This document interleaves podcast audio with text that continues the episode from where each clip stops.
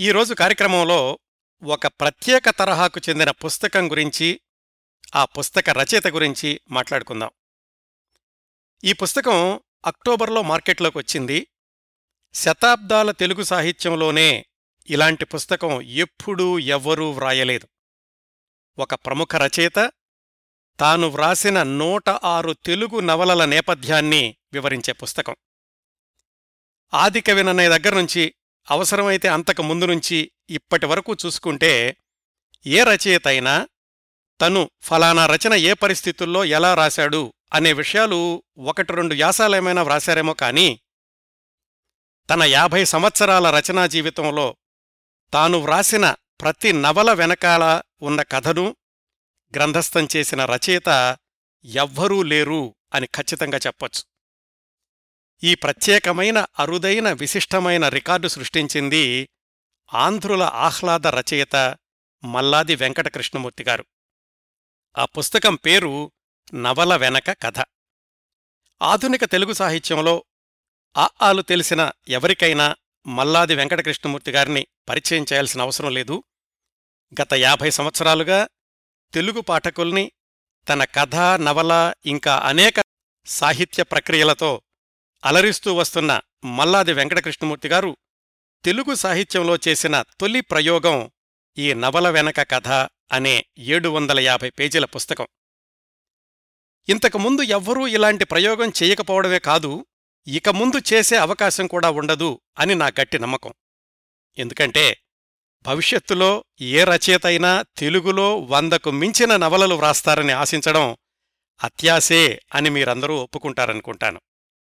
ఈరోజు ఈ కార్యక్రమం చేయడానికి ఒక కారణం మల్లాదిగారు వ్రాసిన నవల వెనక కథ అనే పుస్తకాన్ని పరిచయం చేయడం అయితే మాకు అత్యంత ఆప్తులు ఆత్మీయ మిత్రులు అయిన మల్లాది వెంకటకృష్ణమూర్తి గారు రచయితగా యాభై సంవత్సరాలు పూర్తి చేసుకున్న స్వర్ణోత్సవ శుభ సందర్భంలో జ్ఞాపికగా ఒక కార్యక్రమాన్ని సమర్పించాలి అనుకోవడం మరొక కారణం. మల్లాదిగారు ఈ కార్యక్రమం మీకోసం. గత పది సంవత్సరాలుగా కొనసాగుతున్న మన కార్యక్రమాల సరళిని పరిశీలిస్తే ఒక విషయం అర్థమవుతుంది.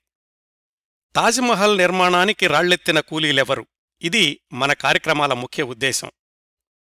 మల్లాది గారిని కలుసుకున్న చాలాసార్లు అడిగాను ఇన్ని వేల కథలు వందల నవలలు మరికొన్ని వందల ఇతర శీర్షికలు ఇన్ని వ్రాశారు కదా? ఈ క్రమంలో మీరు ఎంతోమంది వ్యక్తుల్ని ముఖ్యంగా పత్రికా సంపాదకుల్ని కలుసుకుని ఉంటారు ఆయా పత్రికలతో పత్రికా సంపాదకులతో మీ అనుభవాలు గ్రంథస్థం చేస్తే బావుంటుంది కదా అని.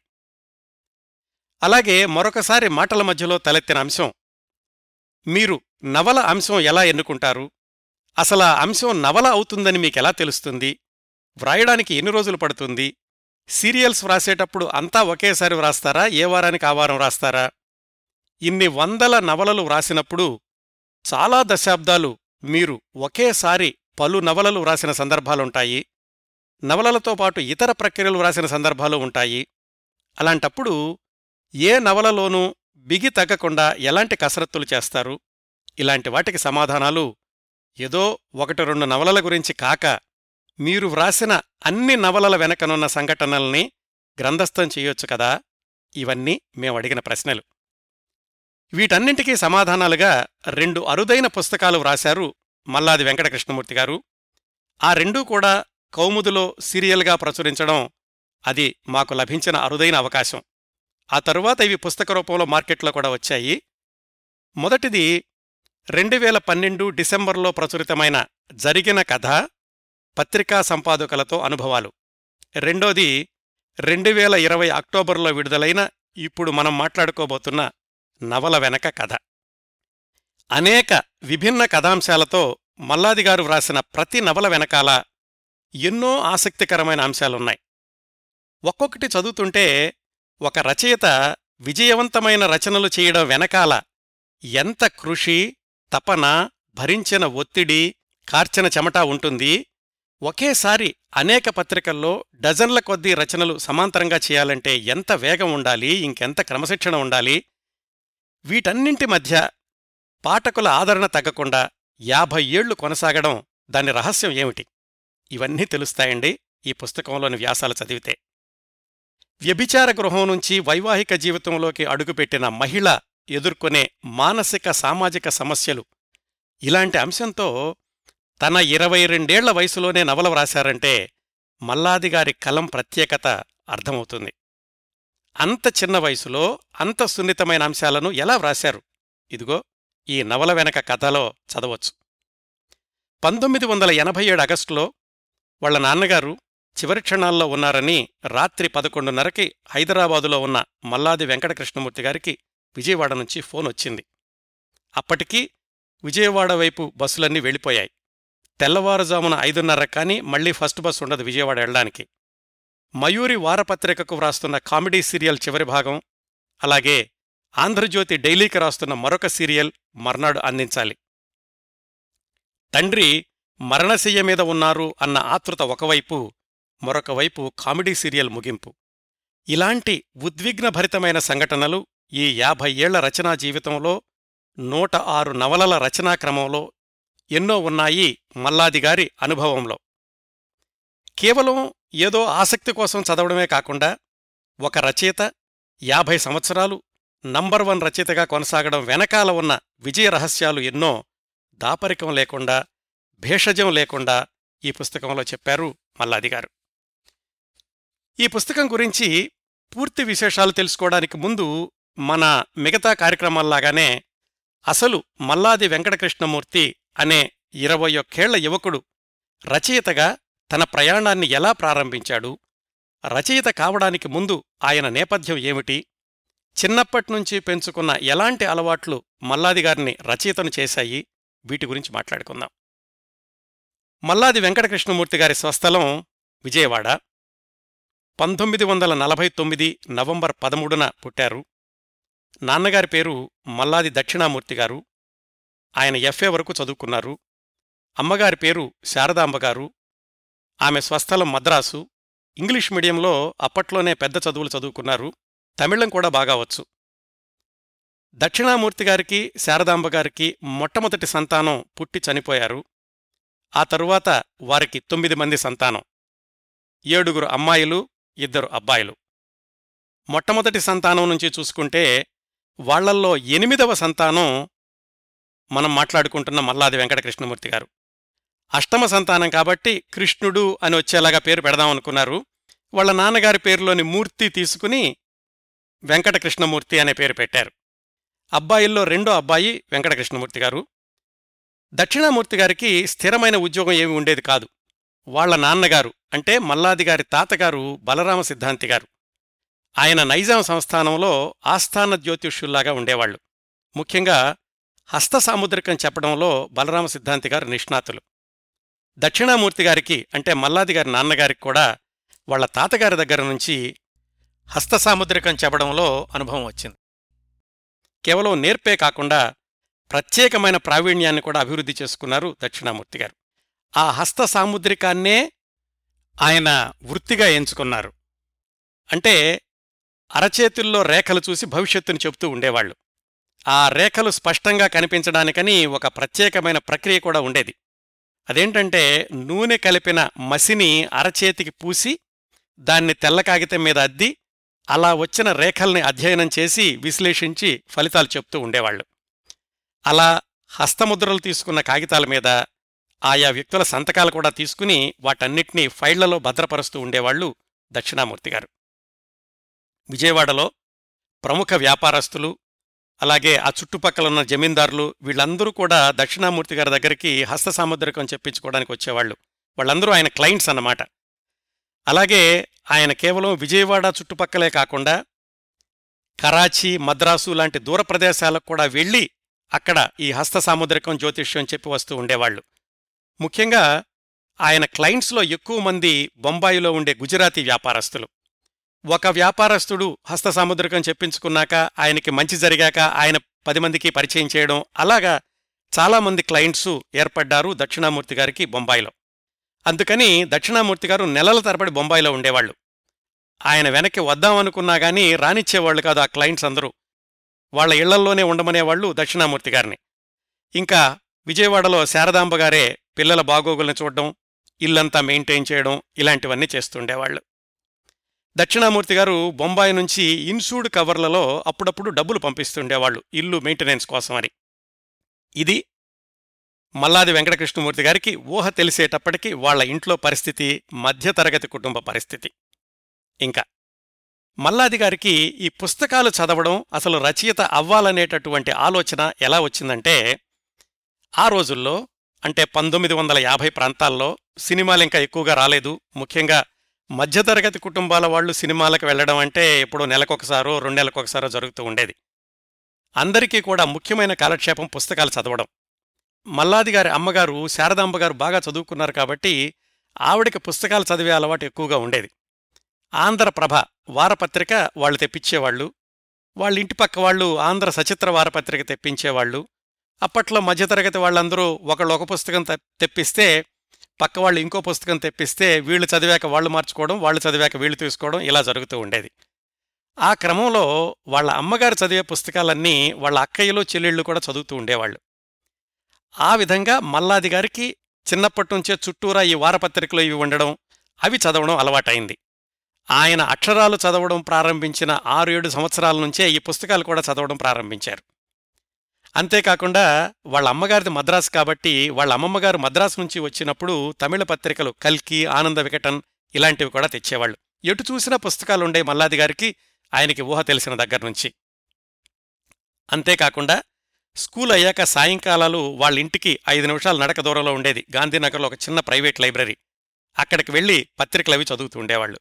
ముఖ్యంగా చందమామ మాసపత్రికలో వచ్చే సీరియల్స్ సింధుబాద్ నావికుడు కంచుకోట పరోపకారి పాపన్న ఇలాంటివన్నీ చాలా ఆకర్షించేవి మల్లాది గారిని. ఇలా జరుగుతూ ఉండగా ఆయనకి పది సంవత్సరాల ఉంటాయనగా ఒక సంఘటన జరిగింది వాళ్ళ ఇంట్లో వాళ్ళింట్లో ఒక పడకుర్చీ ఉండేది. పడకుర్చీ అంటే మీ అందరికీ తెలుసు ఒక పట్టా ఉంటుంది పైన ఒక కర్ర కింద ఒక కర్ర ఉంటుంది అది పడిపోకుండా ఉండడానికి. మల్లాది గారు అన్నయ్య గారు మణి. ఆయన ఏం చేసేవాడంటే పిల్లల్ని తమాషా చేయడానికని ఆ పడకుర్చీలో కిందున్న కర్రను తీసేసి పట్టాని మాత్రం అలాగే ఉంచి ఎవరైనా దానిలో కూర్చుని పడిపోతే సరదాగా తమాషా చూస్తూ ఉండేవాడు ఆయన ఒకరోజు అలాగే పడకుర్చీలో కింద కర్ర లాగేసి ఎవరు కూర్చుంటారా అని ఆయన చూస్తున్నాడు. ఈలోగా వాళ్ళ అమ్మగారు పిలిచి ఏదో కొనుక్కురమ్మని దుకాణానికి పంపించారు.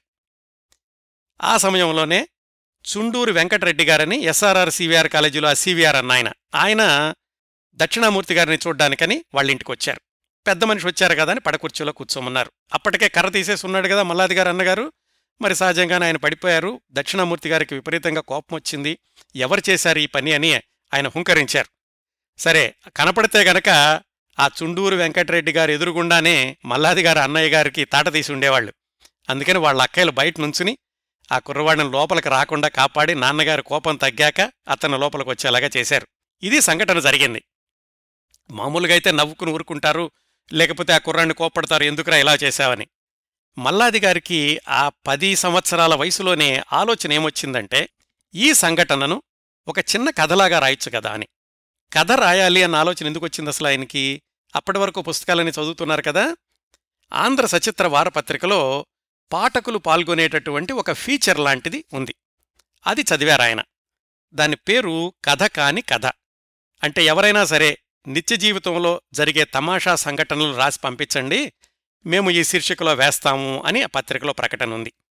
అది చూసిన మల్లాది వెంకటకృష్ణమూర్తి అనే పది సంవత్సరాల కుర్రవాడు వాళ్ళ అమ్మగారితో చెప్పాడు. అమ్మా మరింట్లో జరిగిన పడకుర్చీ సంఘటన రాసి నేను ఈ శీర్షికకు పంపిస్తాను అని. ఆవిడ కాదు అనలేదు. ఆవిడేమన్నారంటే సరే అలాగే రాయన్నారు నేను నాన్నగారి కాగితాలు తీసుకుంటాను. వైట్ పేపర్స్ ఉండేవి కదా ఆయన హస్త సాముద్రికం ఆ ముద్రలు అవి వేయడానికి ఆ పేపర్లు రెండు తీసుకోనా అని అడిగారు. సరే రెండో తీసుకో ఎక్కువ తీసుకో మాకు మళ్ళీ నాన్నగారికి అవసరం అవుతాయని వాళ్ళ అమ్మగారు చెప్పారు. రెండు కాదు ఆయన దాదాపుగా ఒక ఇరవై కాగితాలు తీసుకుని రాసి కొట్టేసి రాసి కొట్టేసి మొత్తానికి ఎలాగైతే ఆ పడకుర్చీ సంఘటనను ఒక కథలాగా రాశారు. అది తీసుకెళ్ళి వాళ్ళ అమ్మగారికి ఇచ్చి చదవమని అడిగారు. వాళ్ళ అమ్మగారు ఇన్ని కాగితాలు ఖరాబు చేశాడని చెప్పి ఆవిడికి కోపం బాధ రెండూ ఉన్నాయి. ఇంకా వీపు విమానం మోత ఎక్కిస్తారని అనుకున్నారు మల్లాది గారు కానీ ఆవిడ అదేం చేయకుండా ఆ కథంతా చదివి మంచిదిరా అబ్బాయి ఇలా రాస్తూ ఉంటే పెద్దవాడివయ్యాక నువ్వు మంచి కథలు రాస్తావు అని ప్రోత్సహించారు. దానికి మల్లాది గారు పడకుర్చీ తమాషా అని పేరు పెట్టి ఆంధ్రపత్రికకు పోస్ట్ చేశారు. అది ప్రచురించబడలేదు అది వేరే విషయం. ఈ సంఘటన గుర్తు తెచ్చుకుంటూ మలాది వెంకటకృష్ణమూర్తి గారు ఫ్యామిలీ ఆల్బమ్ అనే తన స్వీయ చరిత్ర లాంటి వ్యాసాల్లో ఆయన రాసినటువంటి పేర యథాతథంగా చదువుతాను. యాభై ఐదేళ్ళ తర్వాత ఇప్పుడు నేను రాసిన ఈ జ్ఞాపకం మీరు చదవగలుగుతున్నారు అంటే నేనొక రచయితనయ్యానంటే అందుకు కారణం మా అమ్మ. ఆ రోజు కోపంగా నేను రాసిన కథ బాగాలేదని తిట్టినా కాగితాలను పాడు చేసినందుకు నన్ను తిట్టడమో కొట్టడమో చేసి ఉన్నా బహుశా మల్లాది వెంకటకృష్ణమూర్తి ఉత్త మల్లాది వెంకటకృష్ణమూర్తిగా ఒక కేంద్ర ప్రభుత్వ కార్యాలయంలో పనిచేసి ఈ పార్టీకి రిటైర్ అయి సాధారణ వ్యక్తిగా మిగిలిపోయేవాడు. అంతగా ప్రోత్సాహం ఇచ్చారు వాళ్ళ అమ్మగారు చిన్నప్పుడు. అంతేకాకుండా ఆ సమయంలోనే ఈయనేవో ఇలా కథల్లాంటివి రాస్తుంటే ఒక కథలో ఒక వాక్యం రాశారట. ఇంటికి వచ్చిన ఇద్దరినీ చూసి సీతారాముడు ఒక కుర్చీ తెచ్చి ముందు గదిలో వేశాడు. అది వాళ్ళన్నయ్య చదివాడు. చదివి ఎక్కడైనా ఇద్దరు ఒక కుర్చీలో కూర్చుంటారా? ఇలాగే నువ్వు వాక్యాలు రాసేది ఆయన ఎగతాళి చేయడం మొదలుపెట్టాడు. దానికి వాళ్ళ అమ్మగారు కల్పించుకుని మొదట్లో ఎవరైనా అలాగే తప్పులు రాస్తారు అది సహజం అని మల్లాది గారిని ప్రోత్సహించారు. ఆ ప్రోత్సాహం ఉండడం వల్లే నాలో ఆత్మవిశ్వాసం పెరిగింది. ఒకసారి పొరపాట్లు రాసినా కానీ మళ్ళా వాటిని సరిచేసుకోవచ్చు సరిచేసుకోవాలి. అనేటటువంటి భావాన్ని అంత చిన్న వయసులోనే మా అమ్మగారు నాలో కల్పించారు అని మల్లాదిగారు రాసుకున్నారు. అంతేకాకుండా వాళ్ళ అమ్మగారు ఎంతగా మల్లాదిగారిని ప్రోత్సహిస్తూ ఉండేవాళ్ళంటే సరిచేస్తూ ఉండేవాళ్ళంటే తప్పులేమైనా మాట్లాడితే ఆయన సెకండ్ ఫారెన్ చదివేటప్పుడు అన్నం తింటూ ఒకసారి ఇంగ్లీష్లో మాట్లాడదాం అనుకుని వాళ్ళ అమ్మగారితోటి నెయ్యి ఈజ్ వెయ్యి అన్నారట. వాళ్ళ అక్కయ్య గారు ఏమిట్రా పిచ్చి ఇంగ్లీష్ మాట్లాడుతున్నావు? అని కోప్పడబోతుంటే వాళ్ళ అమ్మగారు కల్పించుకుని అలా మాట్లాడడం ప్రాక్టీస్ చేస్తూనే వస్తుంది అని మల్లాది గారిని సమర్థించి సర్వు ఘీ అనాలరా అబ్బాయ్ అని నేర్పించారు. ఇవన్నీ గుర్తు చేసుకుంటూ వాళ్ళ అమ్మగారి గురించి మల్లాది గారు రాసిన రెండు వాక్యాలు చదువుతాను. అది చదువుతుంటే ఎవరి మనసైనా గాని కరగకుండా ఉండదు. ఏమని రాశారంటే మొదటి చూపులో ప్రేమలో పడడం మీద నాకు నమ్మకం ఉంది. ఎందుకంటే నేను మొదటిసారి కళ్ళు తెరిచి చూసిన మా అమ్మని ప్రేమించకుండా ఉండలేకపోతున్నాను అని. అంతగా వాళ్ళ అమ్మగారు ఆ చిన్నప్పటి వయసులోనే మల్లాది గారి మీద అంత ప్రభావం చూపించారు అంతగా ప్రోత్సాహం కూడా ఇచ్చారు. ఈరోజు రచయితగా నిలబడడానికి ఆ రోజు ఆవిడ నాకిచ్చిన ఆత్మవిశ్వాసమే కారణమని మల్లాది గారు చాలా చోట్ల వ్రాసుకున్నారు. సరే మళ్ళా ఇంకా ఆయన పుస్తకాలు చదివే అలవాటుకు వస్తే కనుక పుస్తకాలు చదివేటప్పుడట అందులోని కథలు మామూలుగా పాఠకుడిలాగా చదివేయడం కాకుండా ఒక రకమైన విశ్లేషణాత్మకంగా చదివేవాళ్ళంట. ఎలాగంటే ఒక కథ చదువుతూ కొంత దూరం వెళ్ళాక దీని ముగింపు ఇలా ఉంటుంది అనుకునేవాళ్ళు. మరికొంత దూరం చదివాక అలా కాదు అలా కాదు ఇలా ముగుస్తుంది అని అనుకునేవాళ్ళు. కాని చిట్ట చివరికి వెళ్ళేసరికి రచయిత వేరే విధంగా ముగించేవాడు. ఈ విధమైనటువంటి మానసిక ఆలోచన పంధా వల్ల తర్వాత రోజుల్లో కథలను నిర్మించే నైపుణ్యం మల్లాది గారికి పట్టుబడింది. ఇది ఒక రకంగా చదవడం. ఇంకొకటి ఆయన ఆ రోజుల్లో పత్రికల్లో చదివిన కథలు కానీ నవలలు కానీ వాటిల్లో కొన్ని కొన్ని లోపాలు కనిపించినాయి అంత చిన్న వయసులోనే. లోపాలు అంటే పాఠకుడిగా సాధారణ పాఠకుడిగా. అవి చదివేటప్పుడు కొన్ని చోట్ల సుదీర్ఘమైన వర్ణనలుండే లేదా ఫిలాసఫీ ఉండేది మనస్తత్వ చిత్రణ ఉండేది లేదా అందులో ఉన్నటువంటి పాత్రలు పేరాల తరబడి ఉపన్యాసాలు చెప్తూ ఉండేవి. ఇవన్నీ కూడా మామూలు పాఠకుడిగా పన్నెండు పదమూడు సంవత్సరాల వయసులో మల్లాది గారికి కొంచెం విసుగ్గా అనిపించేవి. అసలు కథ ఎక్కడుంది కథ ముందుకు జరగాలి ఇంకా ముందుకెళ్ళాలి ఇంకా ముందుకెళ్ళాలి. ఎక్కడో సంభాషణ కనిపిస్తే ఆ ఇక్కడ కథ ముందుకు జరుగుతోంది. అలా ఆయన కనిపిస్తూ ఉండేది. ఇవన్నీ కూడా అనవసరమేమో పాఠకుడి మెదడుని మీద అనవసరమైన ఒత్తిడి పెంచుతున్నామేమో మనం అనుకుంటూ ఉండేవాళ్ళాయన అలాంటి రోజుల్లో ఆయన పఠనాభిరుచిని మలుపు తిప్పినటువంటి మరొక రకమైన నవలలు డిటెక్టివ్ నవలలు. అది ఎలా జరిగిందంటే వాళ్ళ ఇంట్లో మద్దాలి సీతమ్మగారని ఆవిడ అద్దెకుంటూ ఉండేవాళ్ళు ఆ మద్దాలి సీతమ్మగారి బంధువులు డిటెక్టివ్ నవలు తెస్తూ ఉండేవాళ్ళు వాళ్ళు చదివేశాక మల్లాది గారింట్లో ఇస్తూ ఉండేవాళ్ళు వాళ్ళ అక్కయ్యలు ఆ పుస్తకాలనే చదువుతుంటే అవి మల్లాది గారు చదవడం ప్రారంభించారు. అవి చదివినప్పుడు ఆయనకి తెలిసింది నవలా రచన కథా రచన శైలంటే ఇలా ఉండాలి. సూటిగా సంభాషణలతోటి సరళంగా చదివించే వాళ్ళకి ఏమాత్రం ఇబ్బంది లేకుండా ముందుకెళ్ళాలి అని ఆ డిటెక్టివ్ నవలల్లో ఉన్నటువంటి సూటి శైలిని ఆయన అలవాటు చేసుకున్నారు. వాటిల్లో ముఖ్యంగా కుమ్మూరు సాంబశివరావు గారి నవల్లో అవి ఆయనకు బాగా నచ్చినాయి.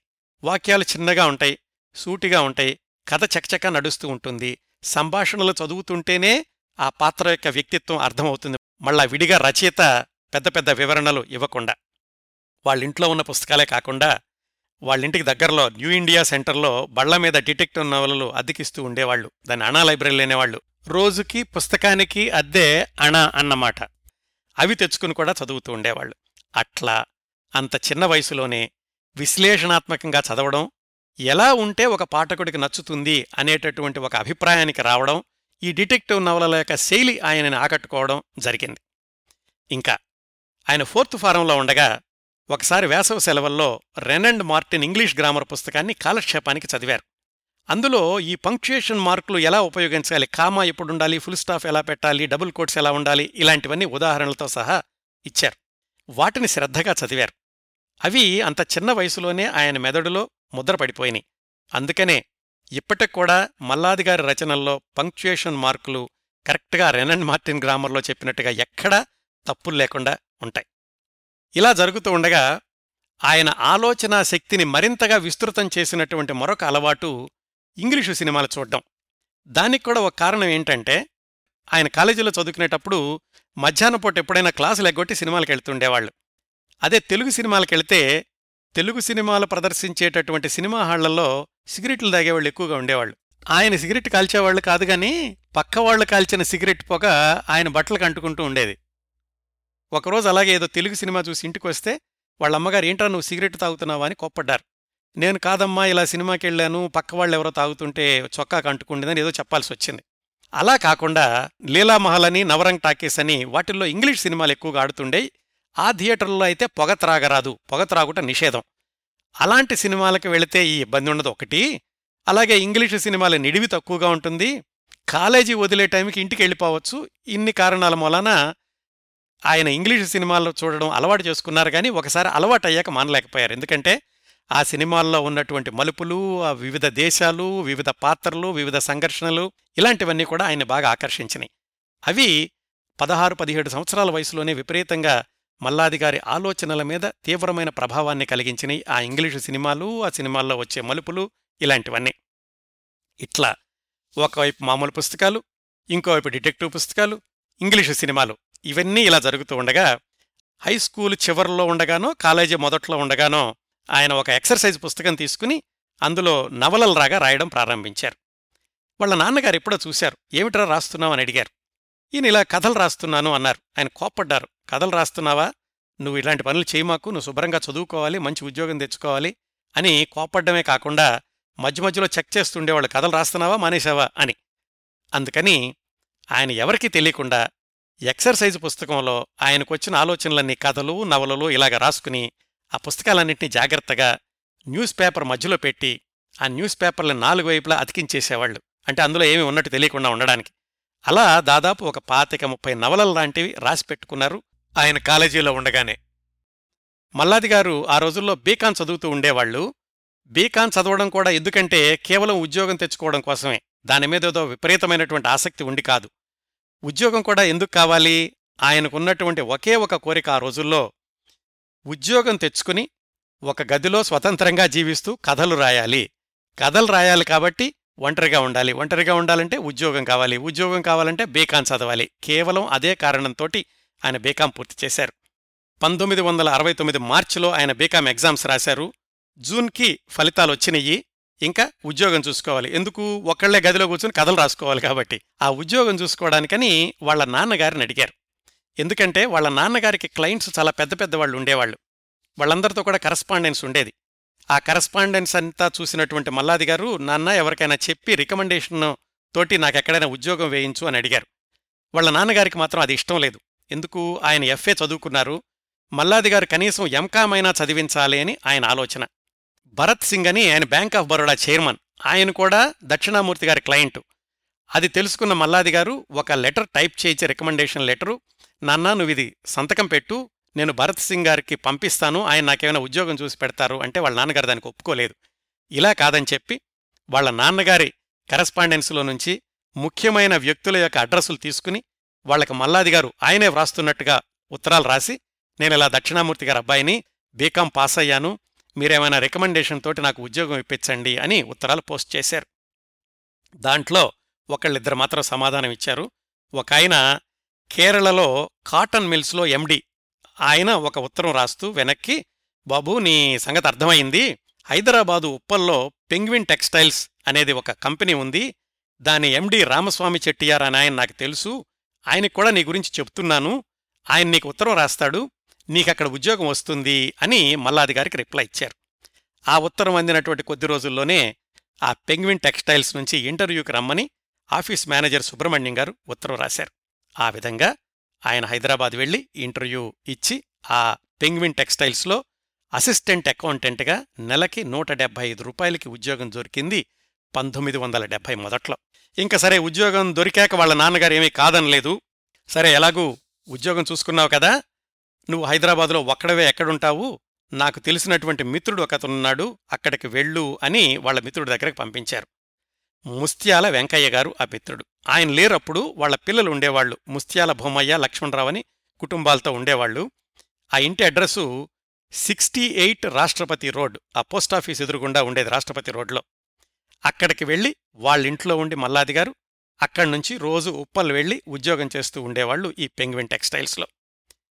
రాష్ట్రపతి రోడ్ నుంచి ఉప్పల్ వెళ్ళాలంటే ప్యాట్నీ దగ్గర బస్ ఎక్కి సికింద్రాబాద్ రైల్వే స్టేషన్ దగ్గర దిగి అక్కడ బస్సు మారి మళ్ళా ఉప్పల్కి వెళ్ళాలి. అలా వెళ్ళే క్రమంలో ఆ లక్ష్మణరావు అన్నాయన మల్లాది గారికి ఒక పని అప్పచెప్పారు. ఏమిటంటే నువ్వు రోజు సికింద్రాబాద్ స్టేషన్ దగ్గర బస్సు దిగి మళ్ళీ బస్ ఎక్కి మళ్ళా వచ్చేటప్పుడు అలా వస్తావు కదా? అక్కడ బుక్ షాపులు ఎక్కువ ఉంటాయి. అక్కడ ఆంధ్రప్రభ ఆంధ్రపత్రిక చందమామ ఇలాంటివన్నీ కొనుక్కురా. నేను మా ఆవిడ చదువుతాం ఈ పుస్తకాలు ఎక్కువగాను అని మల్లాది గారికి ఆ పని అప్పచెప్పారు. ఆ భూమయ్య గారు లక్ష్మణరావు గారు పెద్ద భూస్వాములు కానీ పుస్తకాలు చదివే అలవాటు బాగా ఉండేది. వాళ్ళు అడిగిన మీదట మల్లాది గారు ఆఫీస్కి వెళ్ళేటప్పుడో వచ్చేటప్పుడో పుస్తకాలు కొని సాయంకాలం వాళ్ళకి ఇస్తూ ఉండేవాళ్ళు. ఆయన ఉద్యోగంలో చేరిన మొట్టమొదటి ఆదివారం ఆయన చేసిన పని ఏమిటంటే అంతకు ముందెప్పుడో రాసుకున్న ఐడియాల నుంచి ఒక ఐడియా తీసుకుని ఉపాయశాలి అనే ఒక కథ రాసి చందమామకి పోస్ట్ చేయడం. పెద్ద పెద్ద పత్రికలకు రాస్తే వేస్తారో లేదో ముందు చందమామతో ప్రారంభిద్దాము అని మొట్టమొదటి ఆదివారం ఆ పనిచేశారు ఆయన ఉద్యోగంలో చేరక ముందు నుంచే ఆయనకున్న కోరిక కదా ఏమిటి? ఉద్యోగం తెచ్చుకుని ఒక గదిలో ఉండి కథలు రాసుకోవాలి అని ఆ అభిరుచిని ఆయన మొట్టమొదటి ఆదివారం నుంచే ప్రారంభించారు. రెండో ఆదివారం ఇంకో కథ రాసి శివాజ్ఞ లేనిదే దాన్ని అపరాధ పరిశోధన అనే డిటెక్టివ్ పత్రికకు పంపించారు. సాధారణంగా పత్రికలకు రచనలు వెళ్ళగానే మీది ఆమోదించాము మీది ఒప్పుకున్నాము అని ఒక ఉత్తరాలు వస్తాయి. ఆ ఉత్తరాల కోసం ఎదురు చూస్తున్నారు ఆ ఉత్తరాలు ఇంకా రాలేదు. ఈ రెండు ఆదివారాలతో ఆగిపోకుండా వెంటనే మరికొన్ని కథలు రాసి ఆంధ్రపత్రిక ఇలాంటి వాటికి కూడా పంపించడం ప్రారంభించారు. ఇదంతా కూడా పంతొమ్మిది వందల డెబ్బై ఫిబ్రవరిలో జరుగుతూ వచ్చినాయి. పంతొమ్మిది వందల డెబ్బై ఆగస్టు మూడు సోమవారం. ఆ రోజేమైందంటే ఆఫీసు నుంచి వెనక్కి వచ్చేటప్పుడు సికింద్రాబాద్ స్టేషన్లో చందమామ పుస్తకం కొన్నారు. మిగతా పుస్తకాలు కూడా కొన్నారు. ఆ లక్ష్మణరావు గారికి ఇవ్వాలని. బస్సులో ప్యాట్ని వచ్చే వరకు నుంచుని రావాల్సి వచ్చింది. చాలా రద్దీ ఉంది. అందుకని ఆ చందమామ తీసి చూడలేదు. ప్యాట్నీలో బస్సు దిగాక ఇంటికి నడిచి వెళ్ళేటప్పుడు తిరగేశారు కానీ ఏం కనిపించలేదు. ఎందుకంటే ఈయన ఎప్పుడో పంపించినటువంటి కథ ప్రచురణకు అంగీకరించామని ఉత్తరం రాలేదు. అందుకని దాంట్లో ఉంటుందని కూడా ఆయన అనుకోలేదు. సరే ఇంటికి వెళ్ళారు ఎదురుగుండా లక్ష్మణరావు గారు కనిపించారు. ఆయన ఏంటి వెంకటకృష్ణమూర్తి చందమామ తెచ్చావని అడిగారు. అవునండి అంటే దీంట్లో నీ కథ పడుతుందని నేను పందెం అన్నారు. మల్లాది గారు ఏమన్నారంటే రాలేదని నేను పందెం కాస్తాను అన్నారు. కథ వస్తే గనక దానికొచ్చే పారితోషికం నువ్వు నాకు ఇవ్వాలి అన్నారు ఆ లక్ష్మణరావు గారు. సరే అని ఒప్పుకున్నారు మల్లాది గారు. ఎందుకంటే అందులో రాదు అని తెలుసు. అది అంగీకరించామని ఉత్తరం రాలేదు కాబట్టి. ఆ లక్ష్మణరావు గారు మొత్తం ఆ పుస్తకం తీసి చందమామ పుస్తకాన్ని ఒక పేజీ తెరిచి అందులో వచ్చిన కథను చూపించారు. ఉపాయశాలి మూడు పేజీల కథ దాని కింద మల్లాది వెంకటకృష్ణమూర్తి అని ఉంది. ఆయనకి ఎలా తెలిసిందంటే ఈ చందమామలో అంగీకరించామని లెటర్ వచ్చి ఉంటుంది అది ఆయన తీసుకుని ఉంటారు. ఈ కుర్రవాడికి చెప్పకుండా చూపిద్దామని చెప్పేసి ఆయన ఉత్తరం దాచేశారు. అందుకని ఆయనకు ముందుగానే తెలిసింది ఈ అగస్టు పత్రికలో తప్పనిసరిగా మల్లాది గారి కథ వస్తుంది అని. ఆ విధంగా మొట్టమొదటిసారిగా మల్లాది వెంకటకృష్ణమూర్తి అనే ఇరవై ఒక్క సంవత్సరాల కుర్రాడి కథ పంతొమ్మిది వందల డెబ్భై ఆగస్టు చందమామలో ఉపాయశాలి అనే కథ వచ్చింది. ఆ తర్వాత లక్ష్మణరావు గారు మల్లాది గారు ఓడిపోయినా కానీ ఆయన దగ్గర డబ్బులు తీసుకోలేదనుకోండి ఆ విధంగా మొట్టమొదటిసారి పంతొమ్మిది వందల డెబ్భై ఆగస్టు మూడో తారీఖు సాయంకాలం ఐదున్నర ఆరు గంటల మధ్య సికింద్రాబాదులోని సిక్స్టీ ఎయిట్ రాష్ట్రపతి రోడ్లోని ఆ ఇంట్లో రచయితగా మల్లాది వెంకటకృష్ణమూర్తి గారు తొలిసారిగా అచ్చులో తన పేరు చూసుకున్నారు. లక్ష్మణరావు గారు ఒక సూచన చేశారు. అబ్బాయ్ ఇంత పెద్ద పేరెందుకు మల్లాది వెంకటకృష్ణమూర్తి అని ఎంవికే మూర్తి అని పేరు చిన్నగా బాగుంటుంది అని చెప్పారు. కానీ మల్లాది గారికి అచ్చ నచ్చలేదు. ఎందుకంటే కాలేజీలో అందరూ కూడా ఆయన మల్లాది మల్లాది అని పిలిచేవాళ్ళు. ఇప్పుడు ఎంవీకే మూర్తి అంటే ఎవరు గుర్తుపట్టరేమో అని మల్లాది వెంకటకృష్ణమూర్తి అని పూర్తి పేరు ఉంచడానికే నిర్ణయించుకున్నారు. ఇంకో కారణం కూడా ఆయన అత్యధికంగా అభిమానించే డిటెక్టివ్ నవల రచయిత కొమ్మూరి సాంబశివరావు గారు ఆయన కూడా పూర్తి పేరే ఉంచుకున్నారు. అందుకని మల్లాది గారు అప్పట్నుంచి ఇప్పటి వరకు కూడా మల్లాది వెంకటకృష్ణమూర్తి అనే పేరుతోనే అధిక రచనలు చేస్తున్నారు. చిన్న చిన్న రచనలన్నీ ఆయన రకరకాల పేర్లతో చేశారనుకోండి. ఆ ఉపాయశాలి అయ్యాక మళ్ళా చందమామకే ఇంకో కథ రాసి పంపించారు. అది డిసెంబర్లో వచ్చింది. మొట్టమొదటి కథకి పదిహేను రూపాయలు రెండో కథకి ఐదు రూపాయలు పారితోషికం వచ్చింది. ఆ తర్వాత వరుసనే ఆయన అంతకుముందు పంపించిన కథలు కూడా అపరాధ పరిశోధనలోనూ ఆంధ్రపత్రికలోనూ ఇలాంటి వాటిన్నిటిలోనూ రావడం కొనసాగింది. అదండి యాభై సంవత్సరాలుగా ఆంధ్రుల అభిమాన రచయితగా తన జైత్ర యాత్ర కొనసాగిస్తున్న మల్లాది వెంకటకృష్ణమూర్తి గారు రచయితగా ప్రవృత్తి జీవితాన్ని ఆరంభించిన తొలి రోజులు. ఆ ప్రవృత్తి వృత్తి అవుతుందని తొలి రోజుల్లో ఆయన అస్సలు అనుకోలేదు. ఆ తర్వాత ప్రభుత్వ ఉద్యోగంలో చేరడం అలాగే అనేక కారణాల వల్ల ఆ ఉద్యోగానికి రాజీనామా చేసి రచయితగా పూర్తికాలం కొనసాగాలి అనే సాహసోపేతమైన నిర్ణయం తీసుకోవడం ఇది తరువాతి దశ. అంతవరకు కేవలం రచనలే జీవనోపాధి చేసుకున్న రచయితలు ఎవరూ లేరు. అలాంటిది సెంట్రల్ గవర్నమెంట్ ఉద్యోగాన్ని వదిలేసి రచనలనే పూర్తికాల వ్యాపకం చేసుకోవాలి అన్న నిర్ణయం తీసుకున్నారంటే తర్వాత రోజుల్లో. ఒకటి ఆత్మవిశ్వాసం ఉండాలి. రెండోది వరుసగా రచనలు చేయాలి ఆపకుండా రచనలు చేయాలి. పాఠకులు ఆదరించే రచనలను నేను చెయ్యగలను అనేటటువంటి ఒక ఫైర్ ఉండాలి. ఆ రెండూ పుష్కలంగా ఉండబట్టే యాభై సంవత్సరాలుగా మల్లాది వెంకటకృష్ణమూర్తి గారి కలం నిర్విరామంగా అక్షర సంపదను సృష్టిస్తూనే ఉంది. ఇప్పటికీ ఎవరైనా మల్లాది గారిని ఇన్ని రచనలు చేయడానికి స్ఫూర్తి ఏమిటి అంటే ఆయన నవ్వుతూ చెప్పే సమాధానం ఏంటంటే పొద్దున్నే మా తలుపు తట్టే పాలవాడు నాకు స్ఫూర్తినిస్తాడు అని. ఎందుకంటే నెలాఖరులో అతనికి బిల్లు చెల్లించాలి. బిల్లు చెల్లించాలంటే సంపాదన కావాలి. ఉద్యోగం లేదు కాబట్టి రచనలే సంపాదన కాబట్టి రచనలు చేసి తీరాలి అని అది సరదా సమాధానం. కానీ నిజానికి ప్రతి రచనకు మల్లాది గారు ఎంత తపన పడతారో ఈ తాజా పుస్తకం నవల వెనక కథలో చెప్పారు. ఇప్పుడు ఈ ప్రత్యేక పుస్తకం నవల వెనక కథ గురించిన మరిన్ని విశేషాలు తెలుసుకుందాం. ఏ రంగంలోనైనా అగ్రస్థానానికి చేరుకున్న వాళ్ళ జీవిత అనుభవాల్ని అధ్యయనం చేస్తే వాళ్ళ విజయ రహస్యాలు కొంతవరకు అర్థమవుతాయి. మల్లాది వెంకటకృష్ణమూర్తి గారు గత యాభై సంవత్సరాలుగా తెలుగు పాఠకుల హృదయాల్లో నిలిచి ఉన్నారంటే అదంత సులభంగా సాధ్యం కాలేదు. ఒక్క రోజులోనో ఒక్క సంవత్సరంలోనో సంభవించలేదు. ఏ విజేత అయినా విజయ శిఖరం చేరుకోవడం ఒక ఎత్తు ఆ శిఖరం మీద ఎంతకాలం నిలబడ్డారు అనేది ఇంకో ఎత్తు. మల్లాదిగారు ఈ రెండు కోణాల్లోనూ తనను తాను నిరూపించుకున్నారని ఇంకా నిరూపించుకుంటున్నారని ఘంటాపదంగా చెప్పొచ్చు. ఈ నవల వెనక కథని కేవలం విశేషాలు తెలుసుకునే కోణంలోనే కాకుండా కాస్త విశ్లేషణ పరిశోధన దృష్టితో పరిశీలిస్తే మల్లాదిగారి విజయ సూత్రాల్లో కొన్ని అర్థమవుతాయి. పాఠకుల్ని సులభంగా చేరే రచనలు చెయ్యాలి అనుకున్న ఏ రచయితకైనా ఉండాల్సిన ఒక లక్షణం సునిశితమైన పరిశీలనా దృష్టి అందరికీ ఇంతేగా అనిపించే సంఘటనల్లో కూడా దీనిలో ఇంకెంత ఉందో అని విశ్లేషించగల గుణం. మల్లాదిగారు ఈ పుస్తకంలో వ్రాసిన తన ప్రతి నవల వెనక విశేషాల్లోనూ ఈ సంగతి స్పష్టంగా తెలుస్తుందండి. తన నూట ఆరు నవలలనే కాకుండా ఈ పుస్తకాన్ని రూపొందించడానికి కూడా ఎంత సూక్ష్మంగా ఆలోచించారో దీని ముఖచిత్రమే ఒక ఉదాహరణ. ముఖచిత్రం నేపథ్యం బంగారు రంగులో ఉంటుంది. అలాగే అన్నింటికంటే పైన మల్లాది అని ఉంటుంది.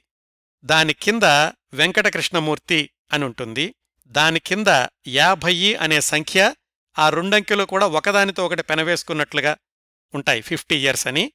దాని కింద పుస్తకాల దొంతర. ఇంకా కింద పుస్తకం పేరు నవల వెనక కథ. అట్టడుగున పంతొమ్మిది వందల డెబ్భై ఇరవై ఇరవై యాభై ఏళ్ళ నూట ఆరు నవలల సాహితీయాత్ర గురించి అని అది బ్రాకెట్స్లో ఉంటుంది.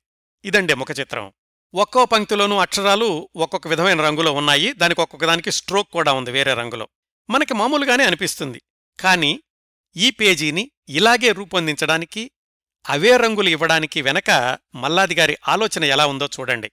ఈ పుస్తకం నేపథ్యం బంగారు రంగులో ఉంది. అంటే ఈ స్వర్ణోత్సవాన్ని సూచిస్తుంది. యాభై అనే అంకె ఉంది కదా అది ఎలాగూ రచనా వ్యాసంగం యాభై ఏళ్ళు అని చెప్తుంది.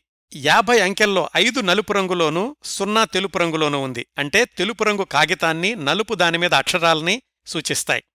నవల వెనక కథ అనే అక్షరాలేమో ఆకుపచ్చ రంగులో ఉన్నాయి. అదెందుకంటే రచనా వ్యాసంగం ఇంకా కొనసాగుతోంది అని సూచిస్తుంది.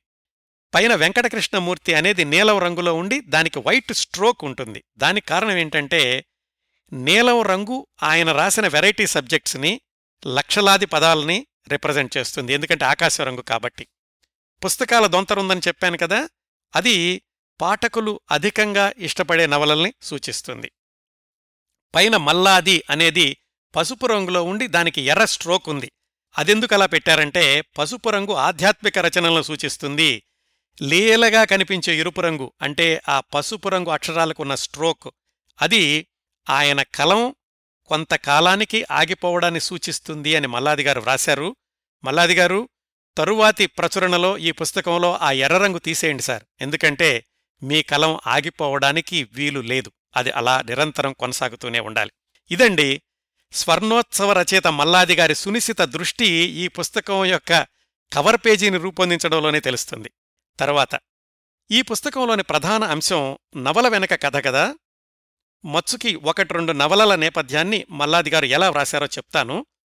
ఈ పుస్తకంలో ఉన్న పేజీలు చదవటం లేదండి. ఒకటి రెండు నవలల నేపథ్యాలు సారాంశం మాత్రం చెప్తాను. పంతొమ్మిది వందల డెబ్భైలో కథారచయితగా ప్రారంభమైన మల్లాది వెంకటకృష్ణమూర్తి గారి రచనా జీవితంలో పుంఖానుపుంఖాలుగా కథలు రాశారు. ఇంతవరకు ఆయన రాసిన వివిధ పత్రికల్లో ప్రచురించబడిన కథల సంఖ్య మూడు వేల ఐదు వందల పైగా. ఇంకొక పదిహేను వందల కథలు ఆయన వ్రాసి టైప్ సెట్టింగ్ చేసి సిద్ధంగా ఉన్నాయి పత్రికలకు పంపించడానికి. అంటే దాదాపు మొత్తం మీద ఐదు వేల పైగా కథలు రాశారాయన ఇలాగా కథారచనా వేగం అనేది మొట్టమొదటి నుంచి కూడా మల్లాది గారి కళానికి ఉంది. మొదటి రెండేళ్ళలోనే మల్లాది గారు చందమామ అపరాధ పరిశోధన ఆంధ్రప్రభ ఆంధ్రపత్రిక వీటిల్లో వరుసగా కథలు రాస్తూ వచ్చాక ఆయన మొట్టమొదటిసారిగా రాసిన పెద్ద కథ లేదా నవలిక దాని పేరు అద్దెకిచ్చిన హృదయాలు. ఇది పంతొమ్మిది వందల డెబ్బై రెండు అక్టోబర్ పదకొండో సంచిక నుంచి ఆంధ్రప్రభ వారపత్రికలో ఐదు వారాల పాటు సీరియల్గా వచ్చింది. ఆ రోజుల్లో నవల అంటే కనీసం పదహారు వారాలుండాలి కాబట్టి అద్దెకిచ్చిన హృదయాలని నవల అనే కంటే కూడా ఆ రోజుల్లో పెద్ద కథ అన్నారు కానీ కథకి నవలకి మధ్యలో ఉంటుంది కాబట్టి మనం నవలిక అనొచ్చు. ఇందులో కథ ఏంటంటే చాలా సూక్ష్మంగా ఒక పెద్ద కాంపౌండ్లో ఉండే బిల్డింగ్లో వివిధ పోర్షన్లో వివిధ కాపురాలు అద్దెలకు ఉన్నాయి అందులో ఆరుగురు అమ్మాయిలున్నారు టీనేజ్ వాళ్ళు. ఆ కాంపౌండ్లోకి ఒక బ్రహ్మచారి కుర్రవాడు అద్దెకి దిగితే ఎలా ఉంటుంది? ఆ కుర్రవాడు మెడిసిన్ చదువుతున్నాడు. అతనికి ఈ ఆరుగురు టీనేజ్ అమ్మాయిల్లోనూ ఒక్కొక్కరితోటి పరిచయం ఏర్పడింది. ఎవరికి వారు ఆ టీనేజ్ అమ్మాయిలు ఈ కుర్రవాడు తననే ప్రేమిస్తున్నాడు అనుకున్నారు. కొన్నేళ్ళయ్యాక అతడి చదువు పూర్తయిపోయి వెళ్ళిపోయే సమయం వచ్చింది. ఏ ఒక్కరిని వివాహం చేసుకోలేడు. ఎందుకంటే ఎవరిని చేసుకున్నా కానీ మిగతా వాళ్ళని మోసం చేసినట్లవుతుంది. అలాంటి స్థితిలో నుంచి అతను ఎలా బయటపడాలి అని ఒక సైకాలజీ ప్రొఫెసర్ గారు సలహా తీసుకుంటాడు. మొత్తానికి ఇది కథ. ఈ కథ వ్రాయడానికి ఎలాంటి సందర్భాలు ఎలాంటి సన్నివేశాలు ఆయనకి స్ఫూర్తినిచ్చాయి అంటే చాలా ఆసక్తిగా ఉంటుంది. ఆయన సికింద్రాబాద్ స్టేషన్ నుంచి ఉప్పలు వెళ్ళడానికి బస్ ఎక్కేవాళ్ళని తెలుసుకున్నాం కదా. ఆ బస్సు సికింద్రాబాద్ స్టేషన్ నుంచి బయటకొచ్చి రైట్ తిరుగుతుంది. తిరిగాక ఎడమ వైపు ఒక పసుపు పచ్చ బిల్డింగ్ ఉండేది. పెద్ద కాంపౌండ్ ఉండేది. బస్సులో కూర్చుంటే గనక ఆ కాంపౌండ్ లోపల ఉన్నవాళ్ళు కూడా కనిపిస్తూ ఉండేవాళ్ళు.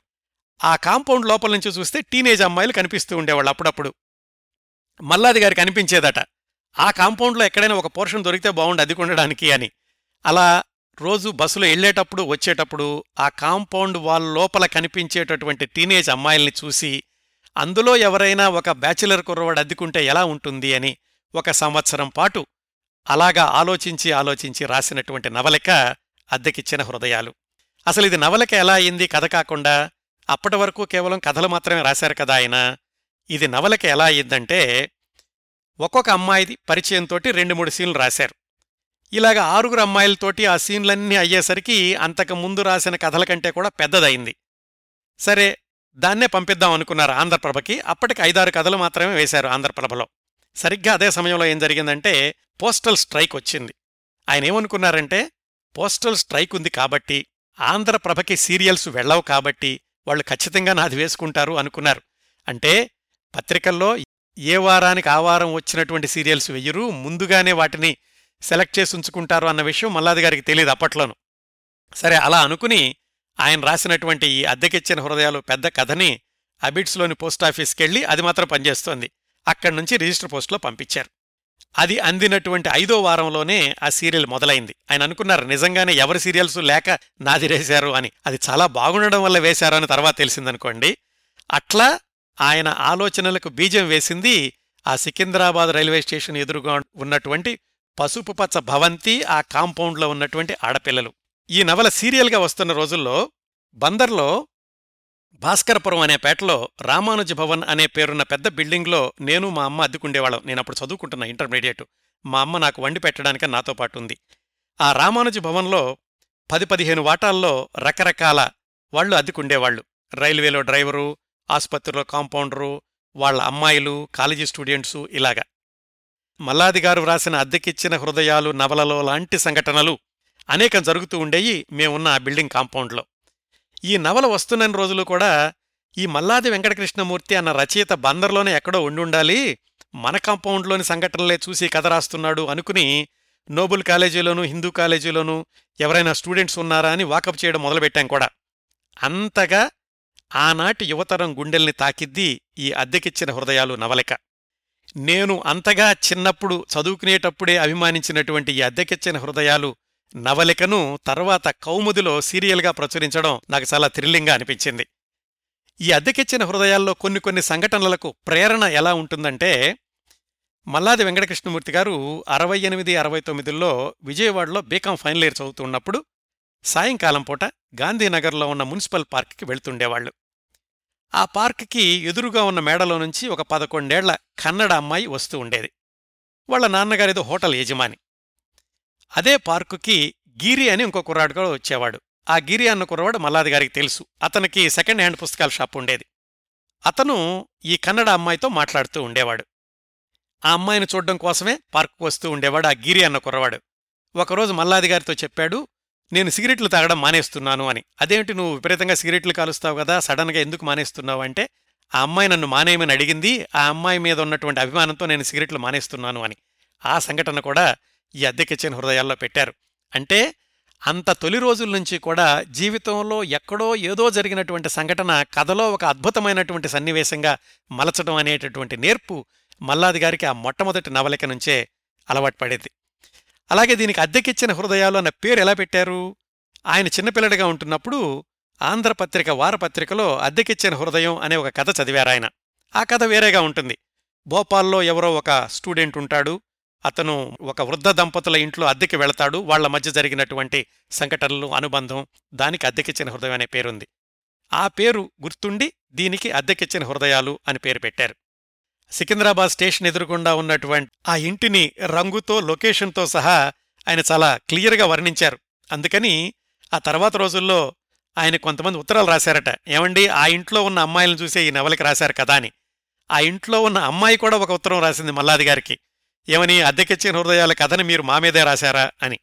అంతగా ఆయన మొట్టమొదటి నవలకే పాఠకుల్ని విపరీతంగా ఆకర్షించింది. చాలామందికి తెలియని విషయం ఏమిటంటే ఈ అద్దెకిచ్చిన హృదయాలకి పొడిగింపు నవల కూడా రాశారు మల్లాది గారు. డిసెంబర్ పంతొమ్మిది వందల ఎనభై జనవరి పంతొమ్మిది వందల ఎనభై ఒకటి సంచికల్లో పుస్తక ప్రపంచం అనే పత్రికలో వచ్చింది ఆ పొడిగింపు. కాకపోతే అది ఏడు సంవత్సరాల తర్వాత రాసింది కాబట్టి దాంట్లో ఆ ఆడవాళ్ళందరూ పెద్దవాళ్ళవడం ఇలాంటి సంఘటనలేవో ఉన్నాయి. మొట్టమొదటి భాగంలో ఉన్నటువంటి మృదుత్వం ప్రేమ అమాయకత్వం అలాంటివి లేవు. జీవితంలో పెద్దరిగాక నలిగిపోవడం ఇలాంటివన్నీ వచ్చినాయి.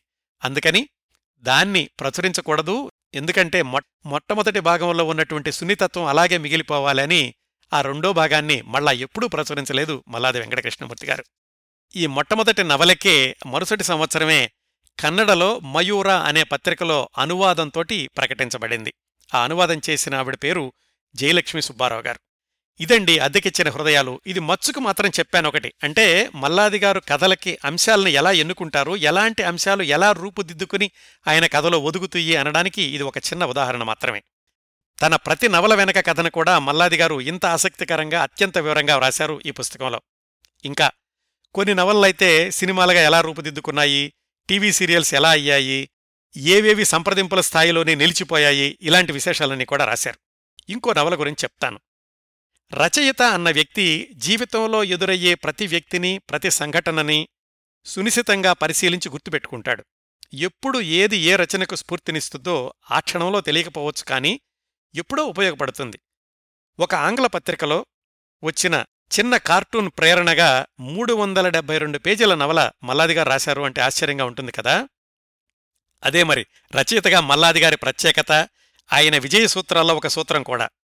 ఆ నవల పేరు ఉష్ గప్చుప్ ఆ తర్వాత సినిమాగా కూడా వచ్చింది. అయితే వివిధ కారణాల వల్ల ఆ సినిమా అయితే సరిగ్గా ఆడలేదు. ఆ సినిమా విశేషాలు కూడా చాలా వివరంగా రాశారు మల్లాది గారు ఈ పుస్తకంలో. ఇంతకీ ఈ ఉష్ గప్చుప్ నవలకి బీజం వేసినటువంటి కార్టూన్ ఏమిటంటే అది లండన్ నుంచి వచ్చే టిట్ బిట్స్ అనే వారపత్రికలో పడింది ఆ కార్టూను. దాంట్లో ఒక దొంగ బ్యాంకుకి వెళ్ళి రివాల్వర్ చూపించి క్యాషియర్ దగ్గర నుంచి డబ్బు దొంగిలిస్తూ ఉంటాడు. ఆ క్యాషియర్ అనుకుంటూ ఉంటుంది thank God nobody suspects me for this missing million అని. అంతే చిన్న కార్టూన్. దాన్ని నవలగా మలచవచ్చు అని మల్లాది గారి ఆలోచనలకు తట్టింది. ఎందుకంటే అంత సునిశ్చితంగా ఆలోచిస్తూ ఉండేవాడాయన. తర్వాత నవలకి ఏ అంశం దొరుకుతుందా దేన్ని నవలగా చేయొచ్చా అని. ఈ కార్టూన్ చూశాక ఆయన అంతకు ముందు మద్రాసులోనే కొన్నటువంటి పీజీ వుడ్ హౌస్ నవల మనీ ఇన్ ద బ్యాంక్ అని అది గుర్తొచ్చింది. ఆ నవల చదివారాయన.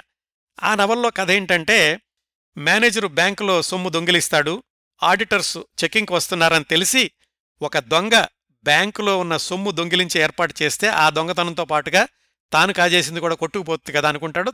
ఆ తర్వాత కథ వేరే వేరే సంఘటనలతో వెళుతూ ఉంటుంది. మొత్తానికి ఈ కార్టూను ఆ నవల ఆ రెండిటి స్ఫూర్తితోటి మల్లాది గారు వ్రాసిన నవల విష్ గప్చుప్. దీనిలో కథ కూడా అలాగే ఉంటుంది. రవళి అని ఒక బ్యాంక్ క్యాషియర్ ఉంటుంది. ఆమెకు ఒక బాయ్ ఫ్రెండ్ ఉంటాడు శ్రీకాంత్ అని. వాళ్ళ నాన్న మతి సరిగ్గా లేక ఒకరోజు వాళ్ళ అమ్మాయిని చూడ్డానికని బ్యాంకుకి వచ్చి ఆమె క్యాబిన్లో ఉన్న లక్ష రూపాయలు దొంగతనం చేస్తాడు. దేనికి సర్కస్లో చేరడానికని సర్కస్ మేనేజర్కి లంచంగా ఇవ్వడానికి. సరే డబ్బులు పోయినని తెలుసుకున్నటువంటి ఆ రవళి వాళ్ళ నాన్న అడిగి ఆ సర్కస్ మేనేజర్ దగ్గరికి వెళ్ళి ఆ డబ్బులు తెస్తుంది. కానీ తీసుకొచ్చేటప్పుడు ఇంకో దొంగ ఎవరో కొట్టేస్తాడు. దాన్ని బ్యాంకులో ఎలా లెక్క చెప్పాలి అన్నప్పుడు ఆ బాయ్ ఫ్రెండ్ సలహా చెప్తాడు. మనం ఎవరైనా ఒక దొంగని మీ బ్యాంకులోకి పంపిస్తే గనక అతను దొంగతనం చేస్తే దాంట్లో పాటు ఇది కూడా కొట్టుకెళ్ళిపోతుంది అని అక్కడి నుంచి కథ రకరకాల మలుపులు తిరుగుతూ ఉంటుంది. ఎవరు దొంగతనం చేస్తారా అని వీళ్ళు దొంగలను వెతకడం. చిట్ట చివరికి ఆమెకు ఆ డబ్బులు దొరకడం ఆమె మీద ఆ అపనింద లేకుండా కథ సుఖాంతం అవుతుందనుకోండి. ఇది మూడు వందల డెబ్బై రెండు పేజీల నవల అయింది. అప్పట్లో క్రోక్విల్ హాస్యప్రియ అని ఒక పక్షపత్రిక వస్తూ ఉండేది. దాంట్లో సీరియల్గా వ్రాశారు. సీరియల్గా వ్రాశారు కాబట్టి ప్రతివారం ఆయన కథ అల్లుకుంటూ వచ్చారు కాబట్టి మూడు వందల డెబ్బై రెండు పేజీల నవలగా అయింది. దానికి స్ఫూర్తినిచ్చింది ఒక చిన్న కార్టూన్. ఈ ప్రసిద్ధ రచయితలు రాసేటటువంటి నవలలకి స్ఫూర్తి ఎలా వస్తుంది అంటే చాలా చిన్న పాయింట్ అయి ఉండొచ్చు. కానీ దానిని మలచేటటువంటి విధానం సంభాషణలు సన్నివేశాల అల్లిక ఇవన్నీ కూడా ఆ రచయిత యొక్క ప్రత్యేకతగా మిగులుతాయి. ఈ కార్యక్రమం కోసం పాయింట్స్ రాసుకునే ముందు మల్లాది గారితో మాట్లాడాను. ఆయనే చెప్పారు ఇలా నవలలను పరిచయం చేస్తానండి అంటే మరొక నవల తప్పనిసరిగా చెప్పండి. దాని పేరు విలన్ అని చెప్పారనమాట దానికి కూడా స్ఫూర్తి చాలా విచిత్రంగా ఉంటుంది. మల్లాది గారికి ఎలా వచ్చింది అనేది. సాధారణంగా ఆయన నవలలకి థీమ్స్ని ఆయన చూసినవో లేకపోతే విన్నవో చదివినవో అయ్యుంటాయి కానీ ముక్కుకి వచ్చిన వాసనను బట్టి స్ఫురించిన నవల ఈ విలన్ అనేది. అది ఎక్కడా సీరియల్గా రాలేదు డైరెక్ట్ నవలగా విడుదలైంది. ఏం జరిగిందంటే పంతొమ్మిది వందల తొంభై ఎనిమిదిలో ఒకసారి ఆయన విజయవాడ నుంచి హైదరాబాద్ బస్సులో వస్తున్నారు. మధ్యలో ఎక్కడో మాంసం కాలుతున్న వాసన వేసింది. మనమైతే ఏం చేస్తాం? కిటికీ తలుపులు దించేస్తాం రాకుండా ముక్కు మూసుకుంటాం. కానీ మల్లాది గారికి ఆ మాంసం కాలుస్తున్నటువంటి వాసనలోంచి ఒక నవల వచ్చింది. ఎలాగంటే కిటికీలోంచి చాలా దూరంగా చెట్ల మధ్యన పొగ కనిపించింది. ఆయన ఆలోచించారు. ఎవరైనా చంపి శవాన్ని కాలుస్తున్నారా? లేకపోతే పాతి పెట్టొచ్చు కదా? కాల్చడం దేనికి? అంత కసి ఉందా వాళ్ళ మీద? పాతి పెడితే ఎప్పటికైనా బయటపడొచ్చని కాలుస్తున్నారా? అసలు నిజంగా అది మనిషి శవమేనా? లేకపోతే ఎవరైనా విందు చేసుకునే గొర్రెల్లాంటి జంతువా? కాల్చేస్తే కనుక ఎవరూ గుర్తుపట్టలేరని కాలుస్తున్నారా? ఇలా ఇన్ని రకాలుగా ఆలోచించారు. బస్సు హైదరాబాద్ వెళ్ళేదాకా ఇదే ఆలోచన. ఆ శవం ఎందుకలా కాలుతోంది? ఎవరు చేసుంటారు అని. ఆ ఆలోచనలో నుంచి రూపుదిద్దుకుంది ఒక క్రైమ్ నవల. అందులో కూడా విభిన్నంగా ఉండాలని హీరో ఎవరూ కాకుండా హంతకుడి కోణం నుంచే నవల నడపాలి అనుకున్నారు. అందుకని ఆ నవలలో విలనే ప్రధాన పాత్రధారి. పేరేం పెడదాం అనుకున్నప్పుడు హంతకుడు నేరస్తుడు క్రిమినల్ మర్డరర్ ఇలాంటి పేర్లేవో ఆలోచించారు. కానీ చిట్ట చివరికి విలన్ అన్న పదమే బావుంటుందని అదే పేరు పెట్టారు. ఈ నవలలో కొన్ని కొన్ని సంఘటనలు ఎలా రూపుదిద్దుకున్నాయంటే మల్లాది గారికి ఎన్టీఆర్ ఎస్టేట్స్లో ఉండే ఐశ్వర్య సిల్క్స్ అనే కంచి పట్టు చీరల దుకాణం అతను పరిచయం. అతని పేరు కోదండరాం. ఆయన మల్లాది గారి అభిమాని. ఆయన షాప్కి ఎప్పుడు ఆహ్వానిస్తూ ఉండేవాళ్ళు మల్లాది గారిని. సంభాషణ క్రమంలో ఆయన చెప్పారు కంచి నుంచి పట్టు చీరలు ఎలా కొనుక్కొస్తారు ఏమిటి బిజినెస్ ఎలా జరుగుతుంది అని. అలాంటి విషయాలన్నీ కూడా ఈ విలన్ నవలలో చూపించారు మల్లాది గారు. ఈ నవలకి క్లైమాక్స్ ఎలాగా? విలన్కి శిక్ష పడాలి. విలన్ అలా వదిలేయకూడదు. శిక్ష పడాలి అంటే ఈ నవల్లో ఎక్కడ కూడా హీరోని చూపించదలుచుకోలేదు. పోలీస్ కానిస్టేబుల్ కానీ మంచిగా ఉండే అతను కానీ డిటెక్టివ్ కానీ ఎవరూ లేరు. మరి విలన్ని ఎవరు శిక్షిస్తారు? అలా ఆలోచించగా ఆలోచించగా ఆయనకి తట్టిన ఆలోచన ఏమిటంటే విలన్ వల్ల ఎవరైతే కష్టాల పాలయ్యారో వాళ్ళల్లో ఒకళ్ళు ఆ విలన్ని శిక్షిస్తే ఎలా ఉంటుంది అని ముగింపు అనుకున్నారు. ఆ ముగింపు కూడా ఎలా చేయాలని చాలా రోజులు ఆలోచించాక ఒకసారి ఆంధ్రజ్యోతి డైలీ ఆఫీస్కి వెళ్ళారు ఇదంతా పంతొమ్మిది వందల తొంభై ఎనిమిదిలో అప్పట్లో ఆంధ్రజ్యోతి పత్రిక ఆఫీసు బంజారా హిల్స్లో ఉన్న హిందూ శ్మశాన వాటికకి ఎదురుగా ఉండేది. మల్లాది గారు ఎయిర్ హోస్టెస్ అనే డైలీ సీరియల్ రాస్తున్నారు. అది ఇవ్వడానికి వెళ్ళినప్పుడు ఆయన కారుని ఆ శ్మశానం ప్రహరీ గోడ పక్కన ఆపారు. అప్పుడు సడన్గా ఆయనకి క్లైమాక్స్ స్ఫురించింది. ఏంటి? ఈ విలన్ నవలలో విలన్ వల్ల ఎవరైతే ఇబ్బంది పడ్డారో వాళ్ళే ఆ విలన్ని శ్మశానంలో కాల్చేస్తే ఎవరికీ దొరకకుండా ఉంటారు కదా అని అలా చేస్తే ఎలా ఉంటుంది అని. అలాంటి ఆలోచనలో నుంచి ఈ నవలకి క్లైమాక్స్ అల్లుకున్నారు. ఇట్లా రకరకాల సందర్భాలన్నింటినీ కలుపుకున్నాక ఆయన పంతొమ్మిది వందల తొంభై ఎనిమిది మార్చిలో కేవలం పన్నెండు రోజుల్లో పూర్తి చేశారు. అది డైరెక్ట్ నవలగా వచ్చింది సీరియల్గా కాకుండాను. ఇలా మల్లాది గారు వ్రాసిన ప్రతి నవల గురించి నవల ఎంత ఆసక్తిగా ఉంటుందో అంత ఆసక్తిగానూ నేపథ్య కథనాలను వ్రాశారు.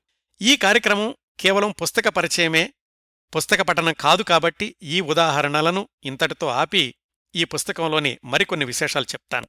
సమర్థవంతమైన రచయితకు ఉండాల్సిన ఇంకొక లక్షణం జ్ఞాపకశక్తి. మల్లాది గారు తన నూట ఆరు నవలల నేపథ్యాన్ని ఈ ఏడు వందల యాభై పేజీల పుస్తకంలో రాశారు అంటే ఓహో అలాగా అనిపించొచ్చు. కానీ ఒక్కసారి జాగ్రత్తగా ఆలోచిస్తే యాభై సంవత్సరాల నుంచి జరిగిన అనేక సంఘటనల్ని తేదీలు స్థలాలు వ్యక్తులు వాటికున్న లింక్సు ఇవన్నీ ఇప్పుడు రాయాలి అంటే ఎంత జ్ఞాపకశక్తి అవసరమో ఆలోచించండి. అనేక విషయాలకు చెప్పినట్లే ఇన్నిన్ని జ్ఞాపకాలను తవ్వితీసిన సవివరంగా మనకందించిన మల్లాది గారికి మరొకసారి హ్యాట్స్ ఆఫ్ చెప్పక తప్పదు. ఇంకా ఈ పుస్తకంలోని మరికొన్ని విశేషాలకు వెళితే ఈ పుస్తకానికి మల్లాది గారు ఆరు పేజీల ఉపోద్ఘాతాన్ని ఇరవై రెండు పేజీల ముక్తాయింపుని రాశారు. రచయితగా మల్లాది గారిని మరింతగా అర్థం చేసుకోవడానికే కాకుండా మంచి రచయిత కావాలంటే ఎలాంటి ఆలోచన దృక్పథం కావాలో కూడా ఈ ఇరవై ఎనిమిది పేజీల్లోని సమాచారం ఉపయోగపడుతుంది. ఒక్క ఉదాహరణ చెప్తాను. మల్లాది గారు ఒక నవలకి మరొక నవలకి పోలిక లేకుండా వెరైటీగా రాసి ఒప్పించినటువంటి ఆ విజయ సూత్రం ఏమిటంటే ఐదు ఆర్లు అని చెప్తున్నారు. ఇంగ్లీషు అక్షరం ఆర్ అండి. ఒకటి నవలకి ఐడియా రావడం రిసీవింగ్. రెండోది దానికి సంబంధించిన విషయాలను చదవడం రీడింగ్. మూడోది వివిధ మూలాల నుంచి దానికి సంబంధించినటువంటి సమాచారాన్ని సేకరించడం రీసెర్చ్. రాసేటప్పుడు మొత్తం అంతా గుర్తుంచుకుని రాయడం రిమెంబరింగ్. చిట్ట చివరిది అవసరమైనది మాత్రమే వాడుకుని మిగతాది తీసేయడం అంటే రిటైనింగ్ ఇలా ఈ ఐదు ఆర్లు కూడా నేను ఇన్ని వెరైటీ నవలలు రాయడానికి కారణం అని చెప్పుకున్నారు ముందు మాటలో మల్లాది గారు. ఇంకా మల్లాది గారు ఎండమూరి గారు ఇంకా అలాంటి సమకాలీనుల అనేక మంది రచనల్ని పాపులర్ రచనలు అని ముద్ర వేసి వాటిని అదోలాగా పరిగణిస్తున్నటువంటి సాహితీ విమర్శకుల గురించి ప్రస్తావిస్తూ ముక్తాయింపులో ఇలా చెప్పారు మల్లాది గారు. ఒక ఊళ్ళో కేవలం మూడు రెస్టారెంట్లు వేరువేరు చోట్ల ఉన్నాయనుకోండి మూడింటి ముందు బోర్డులు ఇలా ఉన్నాయి. ఇది ఈ దేశంలోని మంచి హోటల్ ఇది ఈ నగరంలోని మంచి హోటల్ ఇది ఈ సందులోని మంచి హోటల్. బాగా ఆకలి మీదున్న మీరు ఆ సందులో దేనికెళ్తారు? వెతుక్కుంటూ మిగిలిన హోటల్స్కి వెళతారా? అందుబాటులో ఉన్న హోటల్కి వెళతారా? అలాగే పాపులర్ రచనలు మన సందులోని హోటల్కి వెళ్ళడంతో సమానం. భాషా పటిమతో ఇంటలెక్చువల్గా రాసిన నవలల్ని సామాన్య పాఠకులు చదవలేరు. నేను రాసేది సామాన్య పాఠకుల కోసం మాత్రమే. వారికి చదవడంలో ఆనందాన్ని అందించాలని అదే సమయంలో కొత్త విషయాల మీద అవగాహన కల్పించాలన్న ధ్యేయంతోనే తప్ప మరే ఇతర కారణాలకి నేను కలం పట్టలేదు అని మల్లాది గారు ఆయన ముక్తాయింపులో రాశారు. ఇంకా మల్లాది గారు వ్రాయబోతున్న నవలల థీమ్స్ని కూడా ఇప్పుడే చెప్పేశారు ఈ పుస్తకంలో. చాలామంది రచయితలు తాము రాయాలనుకుంటున్న నవలల థీమ్స్ చాలా రహస్యం అనుకుంటూ ఉంటారు కదా. కానీ మల్లాది గారు మాత్రం పూర్తిగా విరుద్ధం. మనం ఉదాహరణలుగా చూశాం కదా ఆయన నవలల థీమ్స్ ఎలా తీసుకునేవాళ్ళో.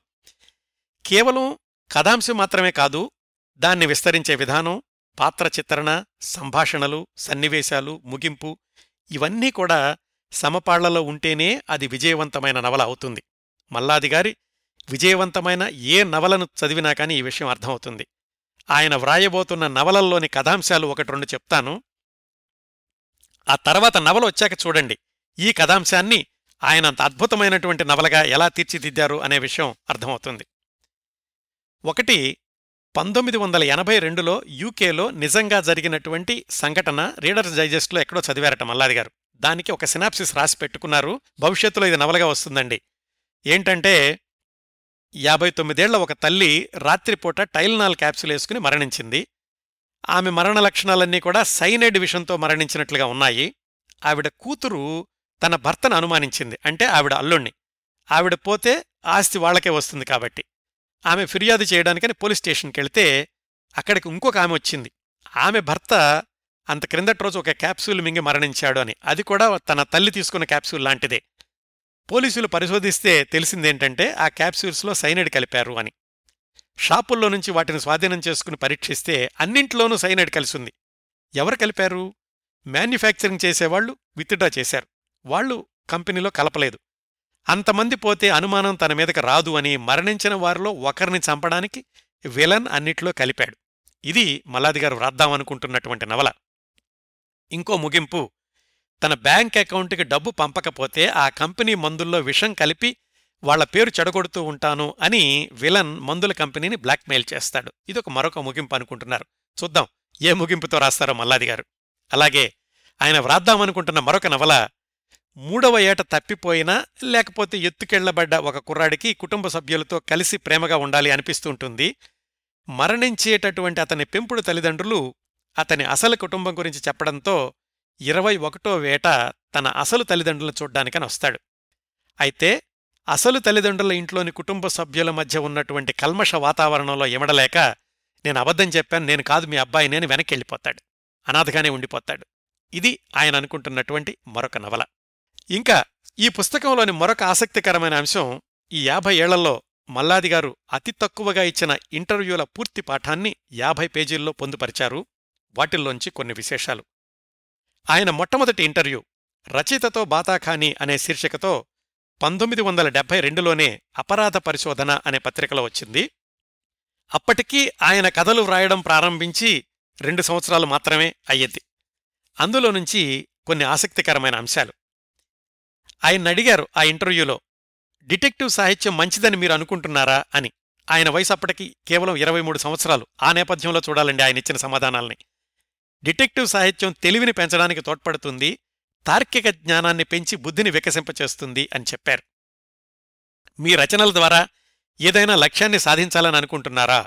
అని అడిగితే రచనల ద్వారా దేన్నైనా సాధించడం కష్టం. నిజానికి నాలో ఏ లక్ష్యం లేదు. ఈయన మొట్టమొదటి రోజుల్లో చెప్పిన సమాధానాలండి ఇవి. అలాగే డిటెక్టివ్ కథల్లో కొత్తగా ఎలా రాస్తారు అంటే డిటెక్టివ్ అసిస్టెంటు పోలీస్ ఇన్స్పెక్టరు ఇలా కాకుండా డిటెక్టివ్లే లేకుండా డిటెక్టివ్ నవల కథలు రాయాలని ఉందన్నారు. అలాగే రాశారు మల్లాది గారు ఆ ఆ సమయంలో. ఇంకో నాకు ఆసక్తికరంగా కనిపించినటువంటి సమాధానం ఏమిటంటే మీ ఆశయాలు అభిరుచులు తెలుపుతారా అంటే అభిరుచులు చాలా తక్కువ పుస్తకాలు ఇంగ్లీషు సినిమాలు. ఇప్పటికి కూడా ఆయన అభిరుచులు అవేనండి. అలాగే మల్లాది గారు పంతొమ్మిది వందల డెబ్బై రెండులో చెప్పిన సమాధానం ప్రపంచంలోని వీలైనన్ని ప్రదేశాలు దేశాలు తిరిగి చూడాలన్నది నా ఆశయం నాకు ట్రావెలింగ్ అంటే చాలా ఇష్టం. మొన్న ఫోన్లో అడిగాను మల్లాది గారు మీరు పంతొమ్మిది వందల డెబ్బై రెండులోనే అంత ఇదిగా ఎలా చెప్పగలిగారండి? ఎందుకంటే ప్రస్తుతం మల్లాది గారు వ్రాసిన ట్రావెలాక్సే ఒక పాతిక వరకు ఉన్నాయి. ఆయన దాదాపు ప్రపంచంలోని చాలా దేశాలు చుట్టి వచ్చారండి. చుట్టి రావడమే కాకుండా దాని మీద ట్రావెలాక్స్ కూడా రాశారు. అలా ప్రపంచాలు చూడాలి అన్న ఆలోచన ఆయన పంతొమ్మిది వందల డెబ్బై రెండులో రచయితగా ప్రారంభమైన రెండు సంవత్సరాలకే ఆయన పెట్టుకున్నారు. జాగ్రత్తగా చూడండి. ఆయన చదువుకునేటప్పుడే ఏదైనా చిన్న ఉద్యోగం తెచ్చుకుని కథలు రాసుకోవాలి అనుకున్నారు. అది సాధించారు. ఆ సమయంలోనే ప్రపంచంలో వీలైనన్ని దేశాలు చూడాలి అనుకున్నారు. అది సాధించారు. దానికి చాలా ధైర్యం ఆత్మవిశ్వాసం కసి పట్టుదల కృషి ఇవన్నీ ఉండాలండి. ఒక వ్యక్తి విజయవంతమైనటువంటి స్థాయికి చేరుకోవాలి అంటేను. ఇవండి ఏడు వందల యాభై పేజీల నవల వెనక కథలోని విశేషాలను విహంగ వీక్షణంలాగా మీకు అందించడానికి ప్రయత్నించాను. ఇంకా మల్లాది వెంకటకృష్ణమూర్తి గారి గురించి ఆయన రచనల గురించిన కొన్ని ప్రత్యేకతలను బుల్లెట్ పాయింట్స్ లాగా చెప్తాను. డిసెంబర్ పదిహేను ఇరవై ఇరవైన విడుదల కాబోతున్న మల్లాది గారి నూట ఏడవ నవల పేరు డివైన్ కామెడీ. జనవరి ఇరవై ఇరవై ఒకటిలో విడుదల కాబోతున్న మల్లాది గారి క్రైమ్ నవల పేరు నూట ఎనిమిదవ నవల ముట్టడి.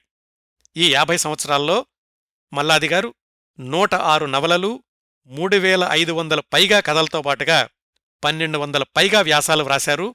ఇంకా ప్రచురితం కాని రచనలు వేలాదిగా ఆయన దగ్గరున్నాయి. నూట తొమ్మిది పత్రికలు మల్లాది గారి రచనలను ప్రచురించాయి. వివిధ పత్రికల్లో ఆయన డెబ్బై శీర్షికలు నిర్వహించారు. మల్లాది గారి నవలల ఆధారంగా ఇరవై రెండు సినిమాలు వచ్చినాయి. తొమ్మిది టీవీ సీరియల్స్ వచ్చినాయి. ఇంకో తమాషా విషయం. ఇన్నేళ్ళలో ఆయన వ్రాసిన రచనలకు వాడిన తెల్ల కాగితాల బరువు ఎంతుంటుందంటే సుమారుగా ఎనిమిది వందల అరవై రెండు కిలోలు ఉంటుందండి. మల్లాది గారి కథలు రోజుకు ఒకటి చొప్పున చదువుతూనో లేదా యూట్యూబ్లో వింటుంటే ఇప్పటి వరకు ప్రచురించబడ్డ కథలన్నీ పూర్తవడానికి పదేళ్ళు పైన పడుతుంది. ఇంకా ఈలోగా ఆయన కథలు రాస్తూనే ఉంటారు. అలాగే తన పేరు మీదుగా ఒక నవల వచ్చినటువంటి రచయిత కూడా మల్లాది వెంకటకృష్ణమూర్తి గారే. మ్యూజికాలజిస్ట్ రాజా మల్లాది వెంకటకృష్ణమూర్తి అనే పేరుతో ఒక నవల రాశారు. మల్లాది గారి రచనల్లో అత్యధికంగా అమ్ముడుపోయిన పుస్తకం పిల్లల పేర్ల పుస్తకం ఇప్పటికీ రెండు లక్షల కాపీలు పైగా అమ్ముడుపోయాయి. మల్లాదిగారి నవలల్లోని పాత్రల పేర్లు జాగ్రత్తగా గమనించండి ఎక్కడా రిపీట్ అవ్వవు. అంటే వాడిన పేరు ఆయన మళ్ళీ వాడలేదు. జాగ్రత్తగా గమనిస్తే ఆయన వ్రాసిన డైరెక్ట్ నవలలు పరిమాణంలో చిన్నగా ఉంటాయి. అదే పత్రికల్లో రాసిన సీరియల్స్ అయితే ఎక్కువ పేజీలుంటాయి. కారణం ఏంటంటే నవలల్ని ఆయన వారానికో భాగమో నెలకొక భాగమో రాయడం అయితే ఎక్కువ సంఘటనలు ఎక్కువ మలుపులు చోటు చేసుకుంటాయి. అదే డైరెక్ట్ నవల అయితే కనుక తొందరగా అయిపోతుంది అని చెప్పారు మల్లాది గారు ఆయన నవలలకు కవర్ పేజీలు ఆయనే స్వయంగా సూచనలిచ్చి డిజైన్ చేయించుకుంటారు. ఇందాక చెప్పాను కదా ఈ నవలల వెనక కథ కూడా ఎంత ఆలోచించి కవర్ పేజీని డిజైన్ చేయించారు అనేది. ఇంకో విషయం ఆయన రచనలన్నింటినీ టైప్ సెట్టింగు పేజ్ మేకప్ అంతా కూడా ఆయన ఆయన శ్రీమతి పద్మజ గారే స్వయంగా చేస్తారు. మల్లాది గారు వ్రాసిన నవలల్లో ఒక్కటి కూడా జానపద నవల లేదు. తెలుగులో మొదటిసారిగా కథలెలా రాస్తారు అనే పుస్తకం రాసింది మల్లాదిగారే అత్యధిక ఆంగ్ల కథలను సుమారుగా పదిహేను వందల పైగా తెలుగులోకి అనువాదం చేసింది మల్లాది వెంకటకృష్ణమూర్తి గారే. రచనలనే జీవనాధారం చేసుకున్న ఏకైక రచయిత మల్లాది వెంకటకృష్ణమూర్తి గారు. ఇంతవరకు ఫోటో ఎక్కడా ప్రచురితం కాని ఏకైక సెలబ్రిటీ మల్లాది గారు అంటే గూగుల్ సెర్చ్కి దొరకని సెలబ్రిటీ మల్లాది గత యాభై ఏళ్ళుగా వదలకుండా దాదాపు రోజూ రాసే ఏకైక తెలుగు రచయిత మల్లాది వెంకటకృష్ణమూర్తి గారు. తెలుగు నవల ఆధారంగా వచ్చిన తొలి హిందీ చిత్రం కుమారీ బహు. దానికి మూలం మల్లాది గారు రాసిన రేపటి కొడుకు నవల. తొలి ప్రైవేట్ టీవీ ఛానల్ జెమినీ టీవీలో సీరియల్గా వచ్చిన తొలి తెలుగు నవల మల్లాదిగారి మేఘమాల. కోట్లాది మంది పాఠకుల అభిమానాన్ని చూరగొన్న విస్తృతమైన సాహిత్య సృష్టి చేసిన ఏ సాహిత్య సంస్థ కానీ ఏ అకాడమీ కానీ ఒక్క అవార్డు కూడా ఇవ్వని ప్రముఖ రచయిత మల్లాది వెంకటకృష్ణమూర్తి గారే. తప్పక చదవాల్సిన పాతిక నవలలు తప్పక చదవాల్సిన వంద కథలు ఇలాంటి జాబితాలు వస్తూ ఉంటాయి కదా. వీటిల్లో ఎక్కడా చోటు చేసుకోని ఆంధ్రుల అభిమాన ప్రఖ్యాత ఆహ్లాద రచయిత మల్లాది వెంకటకృష్ణమూర్తి గారే. ఇంకా ఇంకా మల్లాది గారి ప్రత్యేకతలు చాలా చాలా ఉన్నాయండి. మల్లాది గారి నవలల గురించి కథల గురించి భవిష్యత్తులో తప్పక మరిన్ని కార్యక్రమాలు ప్రసారం చేస్తాను. ఈ కార్యక్రమం మల్లాది గారి గురించిన సమగ్రమైన కార్యక్రమం కాదు కేవలం ఆయన తాజాగా వ్రాసిన నవలల వెనక కథ అనే పుస్తకాన్ని పరిచయం చేయడానికి మాత్రమే ఈ కార్యక్రమాన్ని మీ ముందుకు తీసుకొచ్చాను. మల్లాది గారి గురించిన సమగ్రమైన కార్యక్రమాలు భవిష్యత్తులో మరిన్ని మీ ముందుకు తీసుకొస్తూ ఉంటాను. ఈ కార్యక్రమాన్ని ముగించబోయే ముందు ఒక కొసమెరుపు సంఘటన చెప్తాను. చదువుకునే రోజుల్లో కథలు వ్రాయడాన్ని నిరుత్సాహపరచిన మల్లాదిగారి నాన్నగారు దక్షిణామూర్తి గారు ఆ తర్వాత కథలు రాసేటప్పుడు మల్లాదిగారితో అన్నారట నువ్వు సైనికుడివైతే బ్రిగేడియర్ జనరల్ అవుతావు చిత్రకారుడివైతే పికాసో అవుతావు గాయకుడివైతే తాన్సేను అవుతావు మరి రచయితవైతే ఏమవుతావు? అని అడిగారట. దానికి సమాధానం ఆయన రచయిత అయి మల్లాది వెంకటకృష్ణమూర్తి అయ్యారు. ఆయన పేరే ఆయన చిరునామా ఆయన రచనా శైలే ఆయన సంతకం పంతొమ్మిది వందల ఎనభైలో మల్లాది వెంకటకృష్ణమూర్తి గారు నంబర్ వన్ రచయితగా కొనసాగుతున్న రోజుల్లో ఆయనకు ఉత్తరం రాయాలంటే మల్లాది వెంకటకృష్ణమూర్తి హైదరాబాద్ అని రాస్తే చాలు వెళ్ళిపోయేది. మల్లాది గారు మీ కలం నుంచి మరొక వంద నవలలు వెలువడబోయే రాబోయే సంవత్సరాల్లో మీతో పాటు మేము ప్రయాణిస్తూ ఉంటాం. ఈ కార్యక్రమానికి చిట్ట చివరగా మల్లాది గారి స్పందన విందాం. మల్లాది గారు. కిరణ్ ప్రభు గారు నమస్కారం అండి నా మీద మీరు టాక్ షో చేస్తున్నారని చెప్పారు. తర్వాత నాకు ఫోన్ చేసినప్పుడు మీరు నాకు సంబంధించినటువంటి చాలా సమాచారం నాతో చెప్పి ఇది కరెక్టేనా? ఇది కరెక్టేనా? అని అడిగారు. నాకు చాలా ఆశ్చర్యం వేసింది. ఎందుకంటే ఎక్కడెక్కడో ఉన్నటువంటి ఆ సమాచారం మొత్తం క్రోడీకరించి మీరు సేకరించారు అంటే మీరు టాక్ షో చేసేటటువంటి విధానం ఏమిటో కొంత అవగతమైంది. మనసు పెట్టి మీరు చేస్తున్నారండి ఈ టాక్ షో అనేది. మీ టాక్ షో నేను చాలా శ్రద్ధగా వింటాను. ఎందుకంటే కొత్త విషయాలు తెలుసుకోవాలి అనుకునేటువంటి ఉత్సుకత నాతో నాలో చాలా ఉంది కాబట్టి ఆస్కార్ వైల్డ్ కానివ్వండి జార్జ్ ఈస్ట్ మ్యాన్ కానివ్వండి ఏవి మెయ్యప్పన్ లేదా Gemini Vasan Modern Theatres TR Sundaram కానివ్వండి కనుపర్తి వరలక్ష్మి కానివ్వండి డిష్యూమ్ డిష్యూమ్ సినిమాల కేఎస్ఆర్ దాస్ కానివ్వండి John Keats Chuck Feeney Mahatma Gandhi పెద్ద కొడుకు ఓ విషాద గాథ ఎన్ని వెరైటీలు. కేవలం సినిమాలే కాకుండా వివిధ పత్రికల గురించి మీరు చేసినటువంటి పరిశోధన చెప్పినటువంటి ఆ సో మెనీ ఎపిసోడ్స్ పదహారు ఎపిసోడ్స్కి నాకు తెలిసి మీకు డాక్టరేట్ ఇవ్వదగ్గ పని చేశారు కృషి చేశారు అని చెప్పి నాకు అనిపిస్తోంది. మరొకటి మీరు కొత్తగా ఆరంభించినటువంటి కౌముది కిరణాలు కూడా నేను ఇంట్రెస్టింగ్గా రోజు వింటున్నానండి. జీవితంలో మనం నేర్చుకోవాల్సినటువంటి ఎన్నో అంశాలని అతి క్లుప్తంగా చక్కటి ఉదాహరణలతో మీరు ఇస్తున్నారు. Please keep posting them. రోజు లంచ్ డిన్నర్ టైంలో మా దంపతులం ఇద్దరం సౌండ్ రూమ్లో వీటిని పెట్టుకుని వింటాము. లేకపోతే టీవీలో పెట్టుకుని వింటాము. ఇక నా టాక్ షోకి వస్తే అంటే నా గురించినటువంటి టాక్ షోకి వస్తే మీరు చాలా విషయాల్ని నా గురించి ఆవిష్కరించారు. అనేక కోణాల్లో నన్ను శ్రోతల ముందుకి తీసుకువెళ్తున్నారు. I'm ever grateful to you అండి. It's very nice of you thanks a lot మీకు మీ కృషికి చాలా అభినందిస్తూ ఇంతకంటే ఏం మాట్లాడాలో తెలియట్లేదండి. సెలవు తీసుకుంటాను. థ్యాంక్స్ అలాట్ కిరణ్ ప్రభు గారు.